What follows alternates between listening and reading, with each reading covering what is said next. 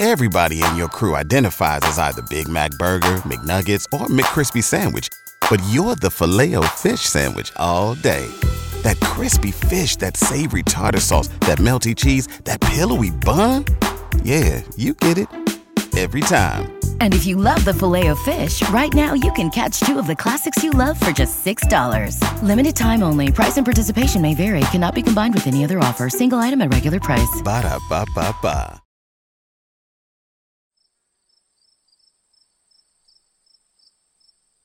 So at the crack of dawn, I had called the cab and had it meet me at like 4 a.m. And I had to, as I'm escaping, I'm literally like scavenging it, trying to keep minimum sound.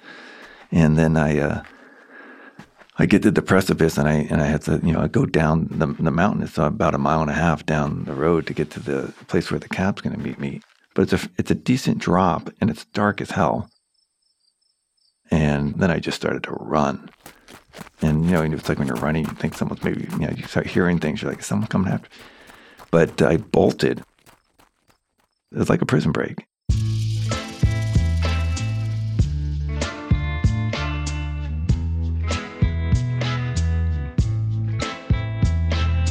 Holy mother cult leader, we're back. Tyler, we're back. Can you even believe it? I actually cannot, Liz. It has been a solid year. You guys, we have missed you.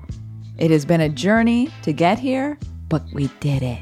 Season two of Was I in a Cult? Yes, we took a year off. Hardly anything to pat ourselves on the back over, Liz, but we are back. Now, before we get into the show, we want to thank you, our fans, for your undying support. It's truly because of you that this show will go on. And on. No? That's quite enough of that, Liz. Do you even know the song I'm referencing? I believe it's some sort of fluffy song that is way ahead of my generation. Celine Dion, Tyler. Get your shit together. Celine Dion. Yes, I hear that in elevators. Why don't you tell people who haven't listened to our show what we're all about? What is this show, Tyler? Sure thing. Well, the title obviously is pretty self explanatory. It is Was I in a Cult? But this features firsthand stories of individuals who were in and subsequently left cults. The tone of this show is maybe atypical for a cult show because we do add levity and we do that with the full support of our guests. Absolutely, because let's be honest, if you know cults, sometimes they can be flat out absurd. Like a UFO doomsday cult, perhaps? Hmm? Perhaps. So let's kick this thing off right. Welcome again to Was I in a Cult? I'm your host, Liz Iacuzzi. And I'm Liz's ball boy, Tyler Measom. And now for today's guest, our dear friend and inspirational human, Mr. Hoyt Richards. We had Hoyt in the studio where all three of us sat down and chatted. and he took us on a journey From being a world class model in the 80s, to his life spent in a doomsday UFO cult. Van Halen, Aliens, Fabio. Studio 54, Cindy Crawford, Daring Escapes. This story has it all. like we often say on this show, You can't make this shit up. and that should be our new tagline. Merch coming soon. And Hoyt's story is so fantastic that we couldn't fit it into one episode. So, folks, this is a three parter.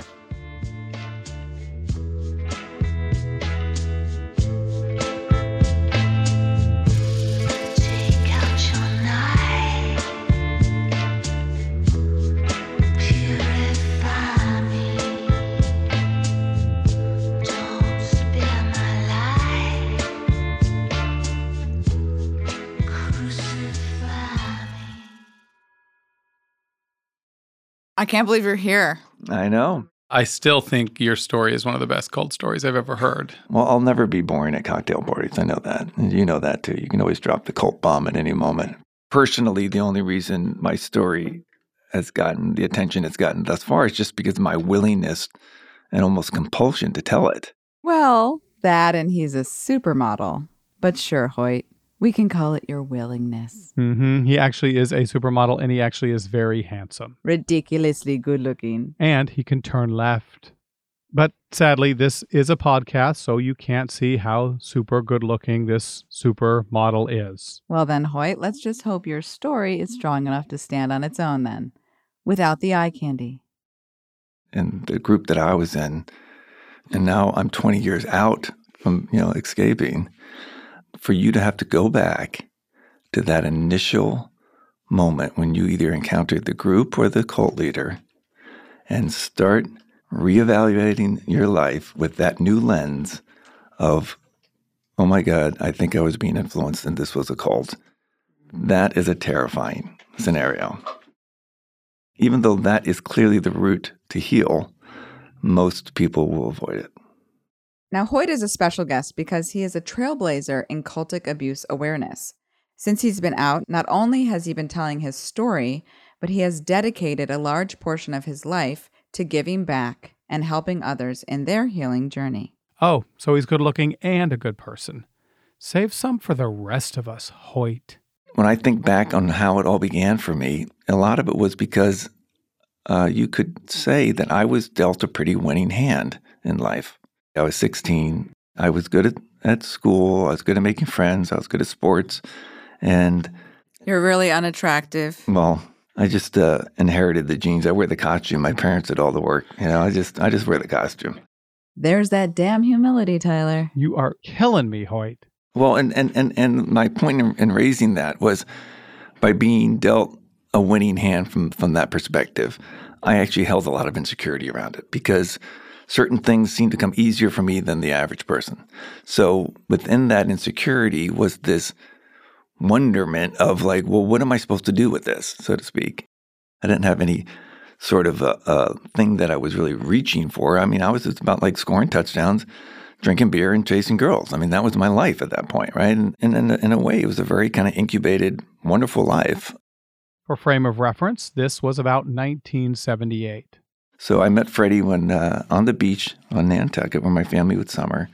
Nantucket's a, a very special, nostalgic place for us, and certainly not the place I thought I was going to meet a cult leader. There once was a cult leader from Nantucket whose ego was as big as a bucket. Uh, Liz is, of course, referring to the famous Nantucket Limerick, which, if you don't know, Oh gosh, no, no, no, no. Do not tell me you know some random knowledge on the origination of the limerick, Tyler. As a matter of fact, Liz, the non ribbled version of the Nantucket Ditty dates back to 1902 when it was first published in the Princeton Tiger. Tyler, Tyler, we're gonna lose listeners on our first episode back, man. Written by Professor Dayton Voorhees. Sorry, guys, there's no stopping him.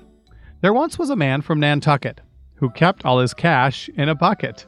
But his daughter, named Nan, ran away with a man, and as for the bucket, Nantucket.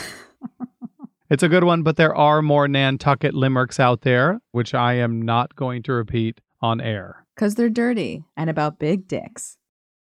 So at 16 on, in Nantucket, um, I was uh, painting houses for the summer job, and generally the the protocol was we would only paint the side of the house that was the sun was shining, so we could get suntan while we're doing it. And then we would take a break at lunch and go to the beach and see, you know, all the, our our crew of friends and the girls. And then this one day when I'm at the beach, this tall, slender, you know, gentleman comes and puts his towel down next to me. I'd, I'd say he's probably in his mid 30s at that point. So he was um, brown haired, light eyes, about six foot tall, slender, yeah, kind of like a yoga type body, and these, yeah, these piercing kind of blue eyes.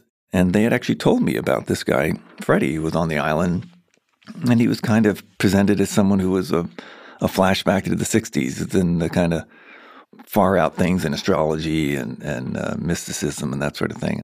Oh, so perhaps he's the man from Nantucket whose dick was so big he could. Frederick von Mierers is how I met him. His real name was Freddie Myers from Brooklyn. But uh, when I met Frederick, uh, I now call him Freddie just because I know he would hate that. And he put this towel down next to mine and he just immediately starts engaging me in the conversation. And I appreciated the fact that he didn't talk down to me. And I look looking back on it now, he would preface certain things by saying, well, I can tell you're very smart, so you'll understand this. And and you don't realize how subtle of a manipulation that is. You know, you, it makes you not question anything because someone's already given you a compliment on how smart you are. You can't go, well, wait, I don't, I don't know, have any idea what you're talking about. Great. Now I'm going to question every compliment I've ever received. You have beautiful eyes, Tyler. Liar! And he started going into this kind of philosophy and pitch he had about for every reaction, there would be an equal and opposite reaction, and there would be an accountability to everything that you did in your life. And the idea of reincarnation was really appealing to me. And at 16, these are not ideas or concepts I would really talk to my peers about. So I'm from a, um, a suburban family from outside of Philadelphia. I'm one of six children. You know, number four. They say the middle children always have a bit of a challenge. So, is that really a thing, middle child syndrome? I personally wouldn't know. I'm the oldest. I just knew how to boss my siblings around. Mm-hmm. Mm-hmm. So, okay. So, in my research, I did find that middle child syndrome is the belief that middle children are excluded, ignored, or even outright neglected. And they're often left with the feeling of being overshadowed, coming to believe that their parents don't care about them. And as adults, this can often leave middle children with an inferiority complex and a constant need to grab attention from those around them. Is this still information you gleaned from your research, Tyler? I have three older siblings, and I have three younger siblings. Doesn't get much more middle than that. I think when you're in a family of six, you're always kind of fighting for your voice to be heard, and and uh, you know that was part of it. My father was an engineer. We we were kind of on that cusp of being comfortable, but never never feeling wealthy. My mother, you know, is an extraordinary woman, kind-hearted, very very giving, but also very strict. So she had a very strong idea for what all her kids were going to be. I quickly learned that if I wanted to get the love that I wanted from my mother, I had to try to become what she said she expected me to be. And it kind of built this people pleasing personality that I developed. That was definitely a prerequisite to kind of set me up for this type of experience that I had coming down the road. And so that was Hoyt handsome, athletic, smart, and social. A middle child with a developing urge to please. And when he met Freddie, You mean Frederick von Mierers? He went on this kind of hour and a half, maybe two hours of dissertation. It was a very non plus experience, other than, oh, I finally had a chance to meet this guy, Freddie, who's on the island. And then because the island's so small, he didn't even drive. He had a bicycle. I would just see him from time to time. And he was kind of known for throwing parties on the island. So he invited me and he even asked, like, what kind of beer do you like? And I'm just thinking, opportunity for free beer. This is awesome. I don't blame him. I mean, I'm sure I ended up in a lot of precarious situations in my youth in the name of free beer. little reminder nothing is ever truly free.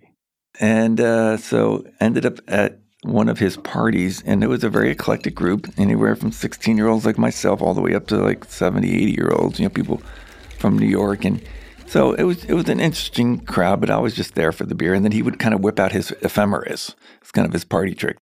And no, that's not an innuendo, ladies and gentlemen. Not everything is a sexual innuendo, Liz. An ephemeris is a table, it's a chart of sorts. It's used in astronomy and celestial navigation. Which is also not an innuendo, unfortunately. Sheesh, Liz. No, it is not. The same chart is used in astrology to read your horoscope.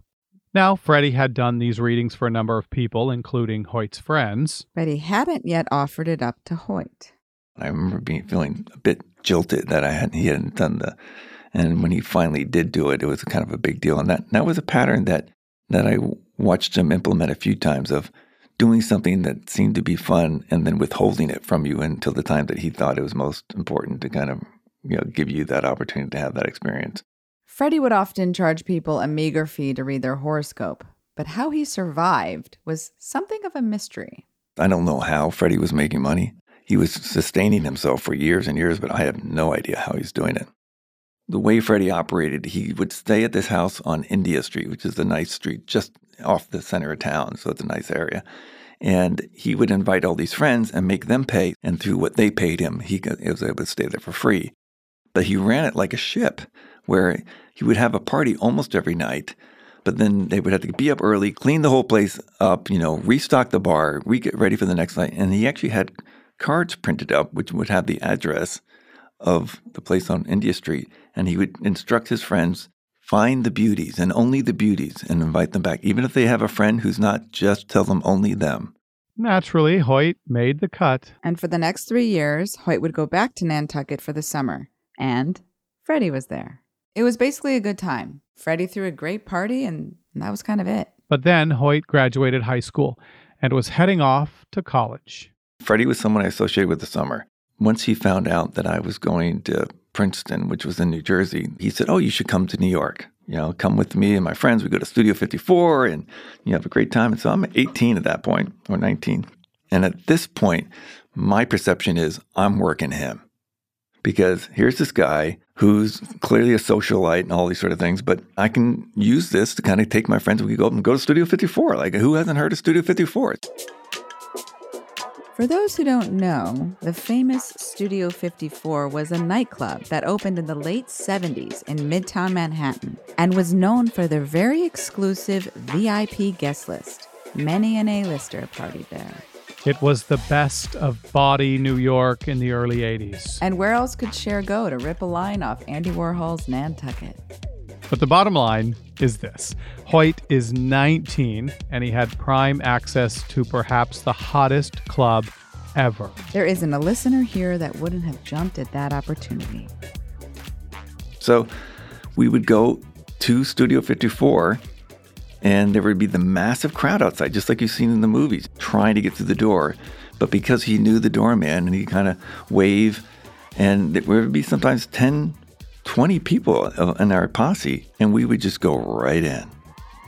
And my first experience going in Studio 54 was like Alice in Wonderland walking through the looking glass. Like this girl was greeting us wearing nothing but like a scotch tape bikini. I mean, you walk into this realm and it's like it has a heartbeat. I mean, I can't even describe the way the bass would play and it was very theatrical. And literally, as the night would go on, you would see people fucking on the dance floor. There were you know, drugs around. Eventually, when I got to go there many more times, I got invited down to the VIP section, which is like this underground kind of garage. And uh, yeah, there were like all the celebrities, like with like a pile of cocaine on a table, and Liza Minnelli giving some guy a, a BJ, and you know, just like it was surreal. I met, I met Truman Capote and and and uh, Andy Warhol. I, I went to dinner with Andy Warhol probably half a dozen times. So it was this whole opening into a world that I never imagined. And every good party has an after party. But this one was maybe not what you'd expect. What ended up happening is we would usually add to our posse, and then at the end of the night, like six in the morning, we'd go back to the apartment and we'd have tea and talk about spiritual ideas. And we'd talk to like literally the light would come up. And it was strange, but I was like, where else am I going to have that experience? So that was my initial being drawn into his life in New York and, and making trips when I could. Right now I don't I don't see a cult. I just see a groovy man Totally. who's an astrology reader and throws some cool parties. I think one of the things that's interesting about my story is it's very much like getting in on the ground floor of a startup. Like I watched it become a cult. It was not a cult when I first met him, but I watched it all go down.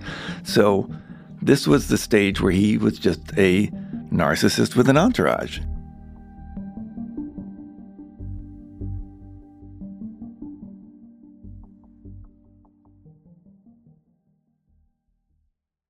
Hey, Liz, did you know that the average human sheds over a million dead skin cells every hour? I think I just shed over 1 million brain cells this past minute, Tyler. Also, the brain makes up just 2% of our body weight, but uses 20% of our energy, about 400 calories per day. Hmm, glad I had that second frittata. I could go on, Liz. Look, guys, just because someone knows random facts about the body doesn't mean you should take their medical advice. Nor should you go down the TikTok wormhole of questionable medical advice from the so called experts. The care you deserve should come from trusted professionals and not randos on the internet or a podcast. and the best way to find these professionals is with ZocDoc. ZocDoc helps you find expert doctors and medical professionals that specialize in the care that you need. and deliver the type of experience you want. ZocDoc is the only free app that lets you find and book doctors who are patient reviewed, take your insurance, are available when you need them, and treat almost every condition under the sun. With ZocDoc, there are no alarms and no surprises. Choose from thousands of patient reviewed doctors and specialists Browse doctor profiles, upload and verify your insurance information. and get the care you need. Go to ZocDoc.com slash in a cult and download the ZocDoc app for free. Then find and book a top rated doctor today. Many are available within 24 hours. That's zocdoc dot com slash inaccult. ZocDoc.com slash inaccult. Hey, listeners, we did have a long hiatus, about a year to be exact, and we just want to let you know that if you did email us to share your cult story, we want to assure you that every single one of those emails is read by us. If we haven't replied to you yet, it doesn't mean we won't or that we don't want you on the show. So please keep reaching out, guys. So, why haven't you replied, Liz? Have you been busy, pray tell? Something to share? I I had a baby, Tyler. Congratulations, Liz. Had a child. Thank you. I appreciate it. How's he doing? He's so sweet. He's the best thing in the whole entire world. And I'm so tired. Keep the receipt because when he gets a little older, you might want to re- return him.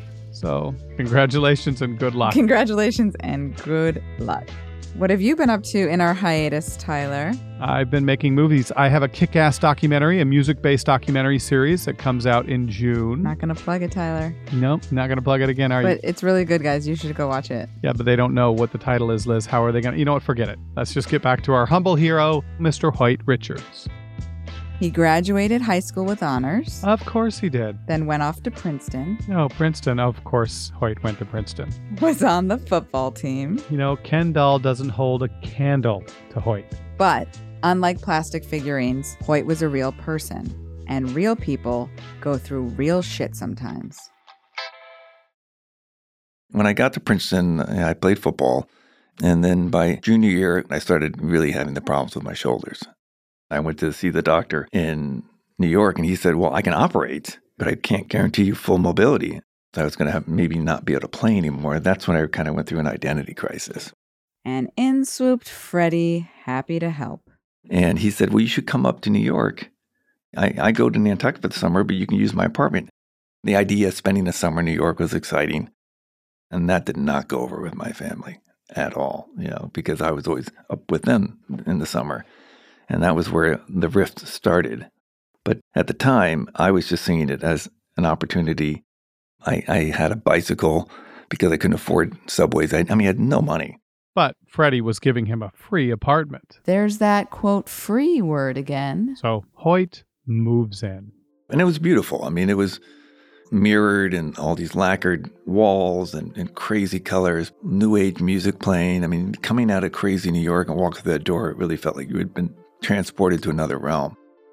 place was spotless. And, and one of the prerequisites to staying there is you had to clean constantly. I mean, just, he was almost anal about it. Like, you had to literally get the vacuum cleaner out every morning and do a whole once over the whole place and didn't ask for rent was a was a very uh, kind of smart play on his side, you know, because it kind of built this indebtedness to him.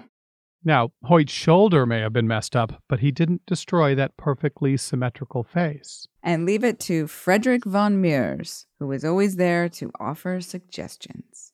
That was when Freddie basically said, "I know the uh, head of the Ford Models Men's Division. I'll introduce you," and that's kind of how it all kind of started. Now, mind you, Hoyt was still in college, just finishing his sophomore year. Had you ever had interest in acting slash modeling at all? You know, no, I, I I'd done a couple school plays, so I'd always liked acting, uh, but I didn't take it seriously. But I had had one experience. Some catalog was shooting a catalog at Princeton. They were by the practice field, and they saw me running out, and they said, "Oh, we should bring. Let's have a football player in this picture. It's like a tailgate shot." There was two male models there, and I just thought they were such prima donna dicks. I was like, Jesus, who are these guys thinking they're God's gift to the world? I'm like, no. So that was my only experience thinking like I would never want to be one of those guys. But uh, when faced with the life crisis of I can't play football anymore, you know, I'm like 20 years old, and I'm like, well, if I guess if I can't star in the football field, I guess I'll just try to be a star. So he went to Ford Modeling, and surprise, surprise, they Took me on, and three weeks later, I got introduced to Bruce Weber, and Bruce Weber was the star maker.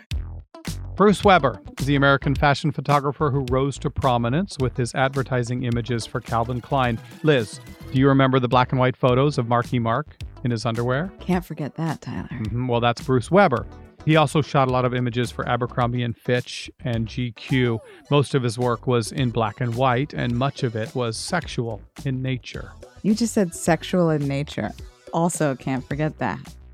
Ruth shot me in some, you know, some good jobs, and then I went back to college for my junior year, and that's when I started getting calls like, "Can you, you know, can you go to Milan on Tuesday?" I'm like, "I got a test on Tuesday. I, I can't go to Milan," you know. But it was this whole thing, and so when I went back the following summer, I started to work fairly consistently, and, and then again I had to come back for senior year. But that whole stage of being available for a short time and then not being available the fashion business loves stuff like that. You know, I, just, I seem harder to get, and so they wanted you more.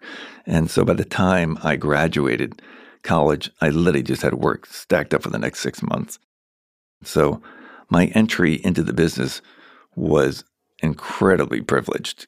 And I was always really uncomfortable about that because, from my point of view, I didn't see that I brought anything that different to the table other than the fact that I was blonde and I could actually wear a suit. Was it sexual in nature, Tyler? Uh, sure, Liz. It was the most sexual in nature suit you've ever seen. And I was very professional. You know, again, coming from my background, I was like, I'm going to show up on time. I'm going to be polite. I'm going to try to be, you know, funny. I'm going to try. I'm going to. I, I quickly assessed that if they like you, they'll bring you back. The big first campaign was uh, Jeffrey Banks. Then I started doing from that all the Italian campaigns, for Versace and Ferré.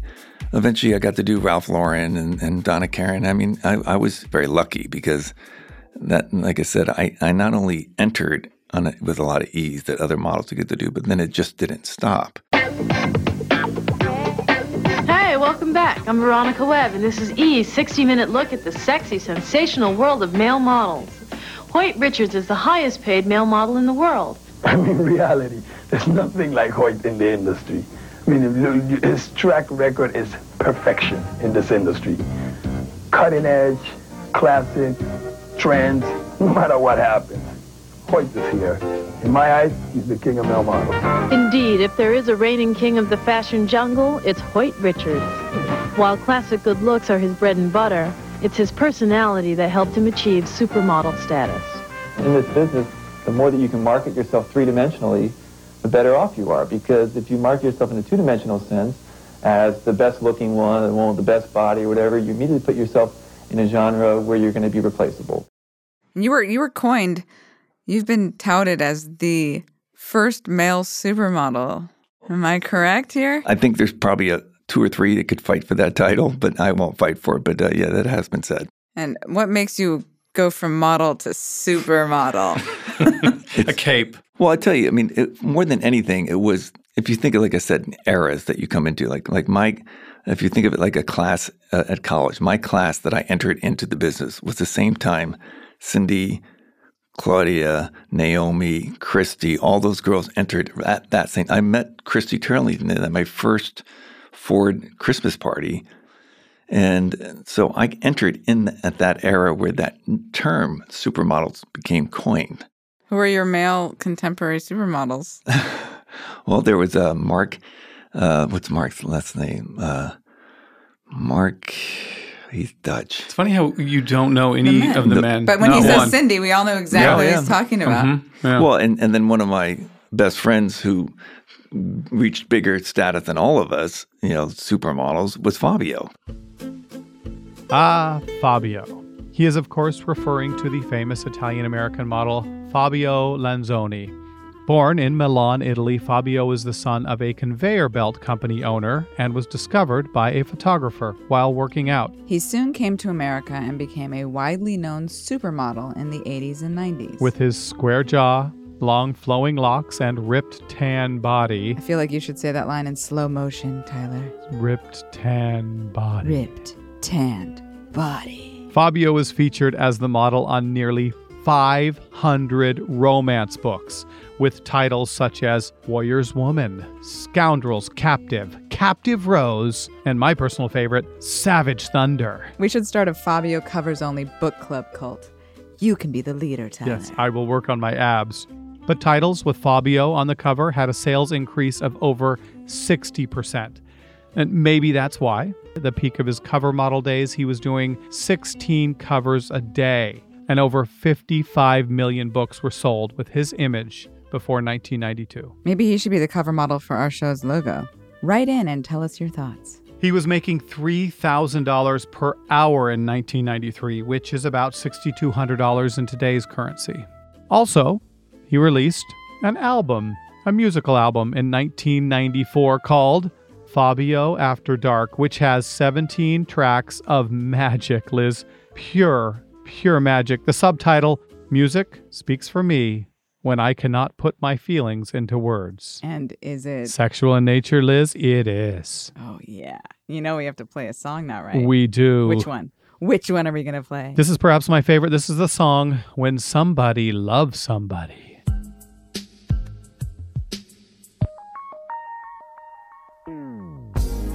Everything seems so unreal. There is no looking back. Once again, a love attack. When somebody loves somebody desperately, everything comes out so naturally. That is pure sexual energy in my ears, Tyler. No wonder Fabio is who he is. Mmm, yeah. More recently, you might recognize Fabio as a spokesperson for, you won't believe this, I can't believe it's not butter. She wanted to remember the love they shared for butter, but cholesterol took away their passion until. I can't believe it's not butter. I can't believe it's not butter. The taste you love without the cholesterol. What a work of art.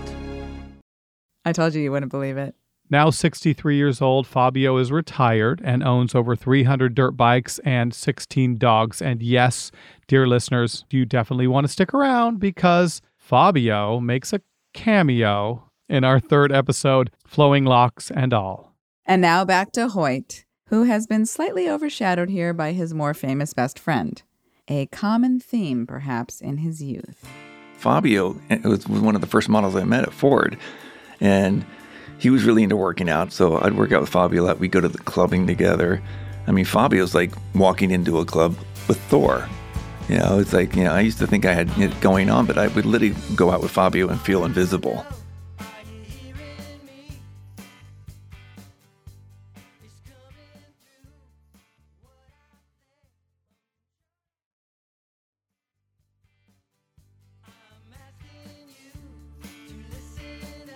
Okay, so at this point in the story, Hoyt Richards had graduated from Princeton. Now, Hoyt, bring us up to a timeline. What year are we in? This is 85, 86, so I'm, I'm like 25. They didn't really have a game plan. I hadn't discovered a passion yet. So after college, Hoyt moves to New York City. And where does he live? Well, with Freddie, of course. He never made a pass on you. No, he didn't. And luckily, he, had teed off on the idea of presenting himself as um, asexual. That you know, he was clearly had been a gay man, but he claimed he'd had this spiritual awakening and was now no longer interested. I mean, he would be attracted to people and he'd make a comment, but he would never make a pass at them. I never saw that. Freddie had this way of just engaging any and everyone, it seemed like, like this whirlpool of energy that you just got sucked up in. So, okay, we need more about this Freddie guy. Like right now, he's just this astrology dude who had access to a certain group of very important people and a lot of free shit to offer our guy, Hoyt. But what's his deal deal? He was born Fred Meyer, and I believe that was spelled M E Y E R. And then he changed his name to Frederick von Mierers, which is M I E R E R S. He is someone who tried so hard to move away from his roots and upbringing. There is quite a bit of mystery around Mr. Mierers and where he is actually from, but according to him, he was born a socialite. So Freddie had been a model himself. Yeah, I don't think he was a very successful model, but he definitely modeled, and he eventually found a way to scam himself into the social register. When when I met him, and he would even reference those things, but he'd be like, "Oh, I met the Duke of this, you know, or, or Prince so and so, or the Duchess of this." As we got involved with the group, and a lot of us were Ivy Leaguers, you know, even though he'd never gone to college, he would always go on and on and look, oh, there, this one went to Princeton, or this one to Yale, or this one to Harvard or Columbia. He would throw that out, but it would also shine a, a light away from what his past was. And he was rebuilding this kind of image of who he wanted to be by who he surrounded himself with. A, a lot of the entourage, there were a lot of kids my age. Like it was, it was definitely, he was in his 30s and we were all in our late teens, early 20s. This is another cult leader favorite tactic. They will often recruit people who possess traits that they do not have themselves, but wish that they did. When I came to New York and met his entourage, the sidekick guy was this guy, John Andriotis. John was a very sincere seeker in that sense. You know, it was quite extraordinary. And John also had this, I guess you'd call photographic memory. I mean, he could recite scripture like I've never seen anyone ever.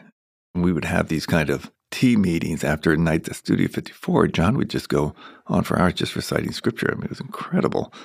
And, and Frederick basically said that John was going to become an avatar in this life, and he was here to prepare him for that.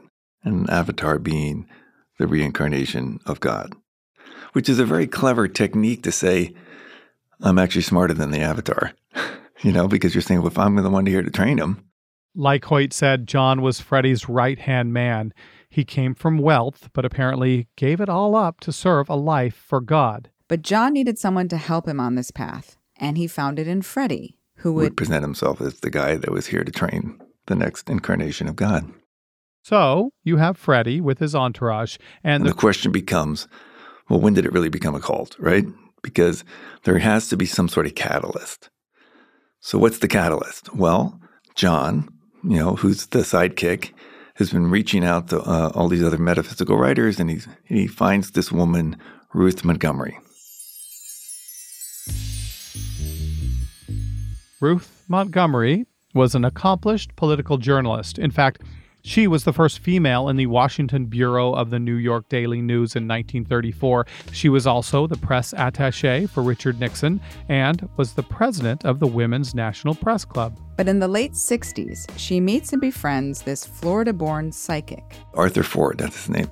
And Arthur was quite a celebrity in the 1920s when traveling mentalism shows were all the rage. He claimed to have duplicated all of Jesus' miracles, a- apart from the raising of the dead. Turning water into wine is a pretty great party trick, especially for broke young boys, I would imagine. Arthur was, however, very controversial, and many magicians claimed what he was doing was simply magic tricks, posed as supernatural powers. You don't say. Regardless, Ruth Montgomery meets him and starts a friendship with him, and in 1971, Arthur passes away. But his abilities apparently don't, because now Ruth's caught the bug. She starts having these encounters where she would go in front of her typewriter and she'd like go into trance and she would start typing. And they called it she called it automatic writing. And so it was Arthur and her guides were the people operating from the other side, giving her information through this automatic typing. And the pattern was she would be, she would get typed or she would send a question to them and they would answer it. And this process, she had written eight or nine metaphysical books that were bestsellers.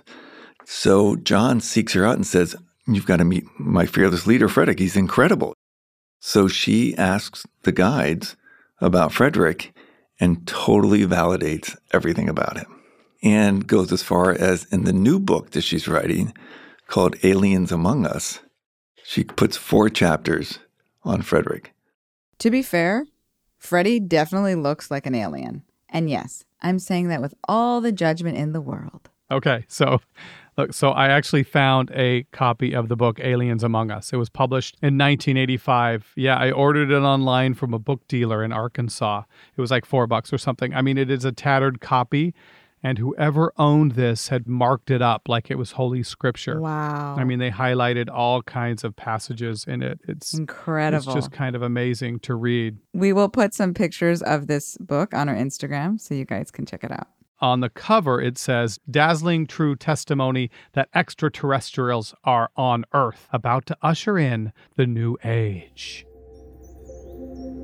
It's so funny that that was 1985 because I feel like a lot of people would agree with that same sentiment in 2023. Mm-hmm. Okay, so in the book, Ruth describes her first meeting with Freddie, or Frederick.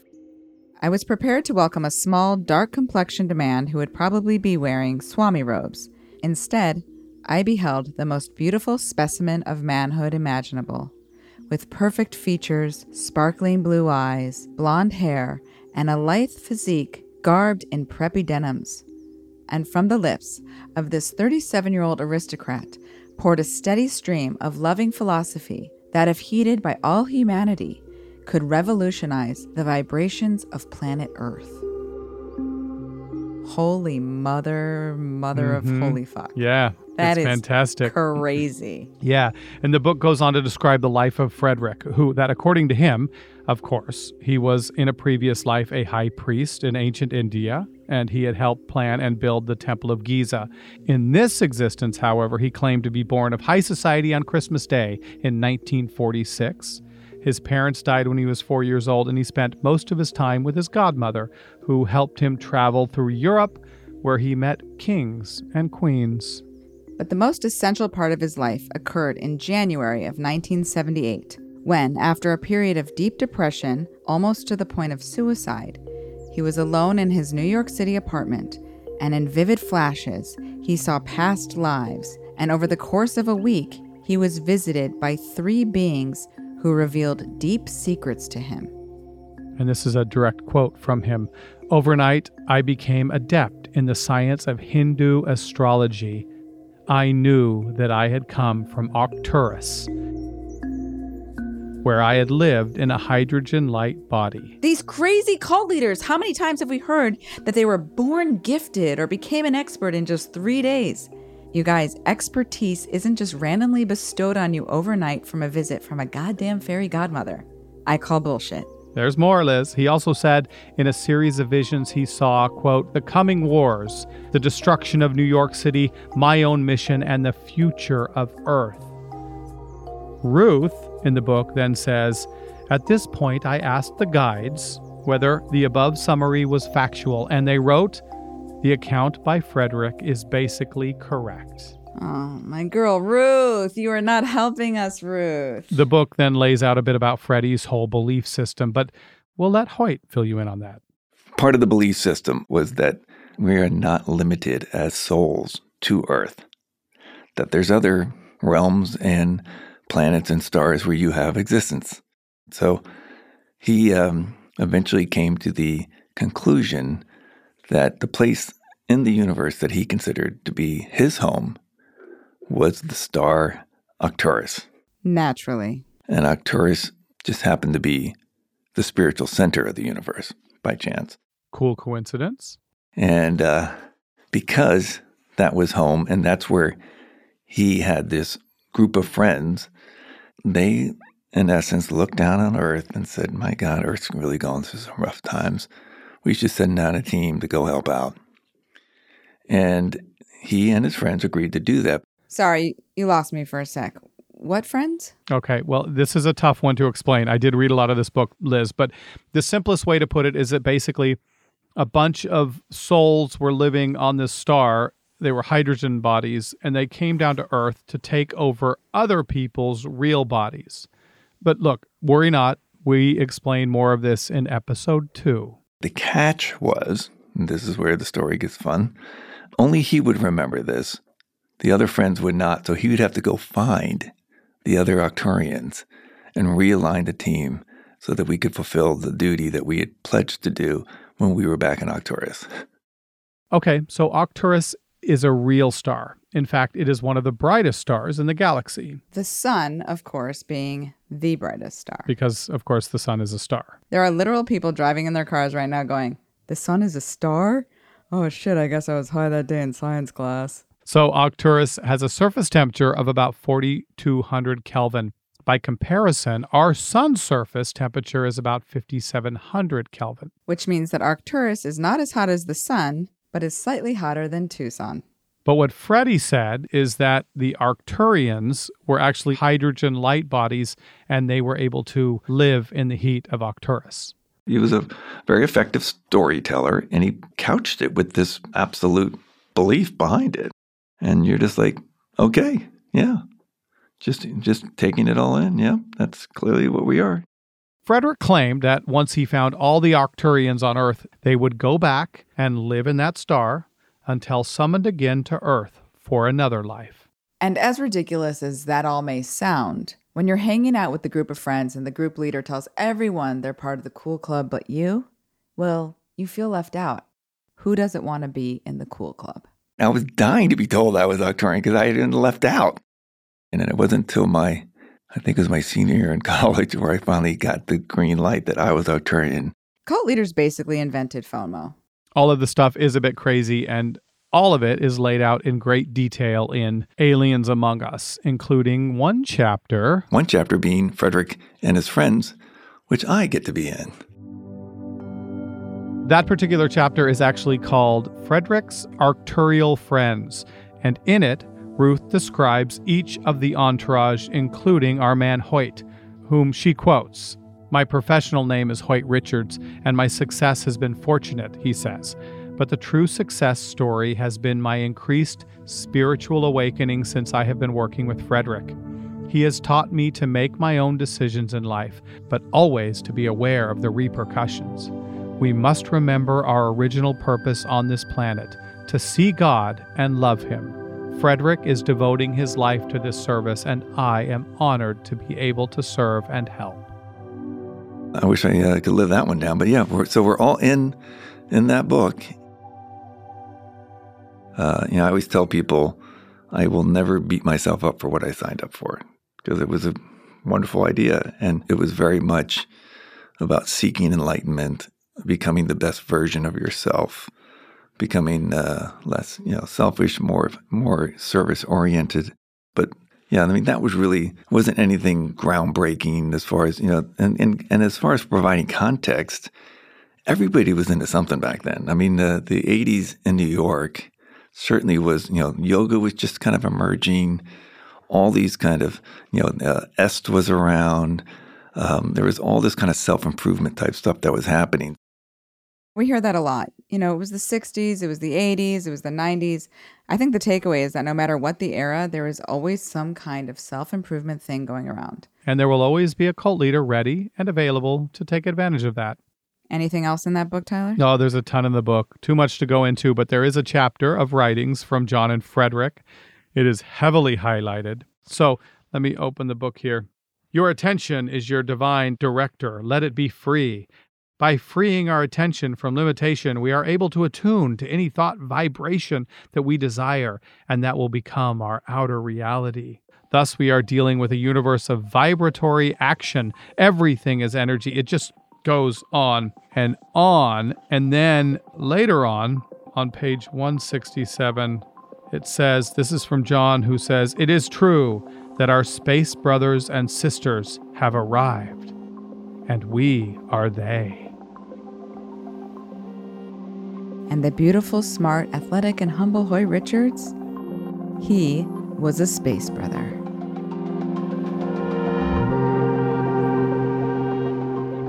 I'd moved into Frederick's apartment right after college, and then two months later, the book hits, and that's when everything starts changing. From, you know, just being in Manhattan, kind of going to parties and being fabulous, we're, we're now out to 50 plus countries. We're getting letters from all over the world, people wanting help. People who have read this book and are now seeking out Freddie's guidance and wisdom. And so it was time that this group of aliens on Earth stepped it up a notch. I mean, they didn't even have a good name, for Christ's sake. What kind of cult are they? And that's when we created the name Eternal Values. And the whole game changed to that point. And now it's like, oh my God, it's really happening. We are going to be leaders of the, the new age.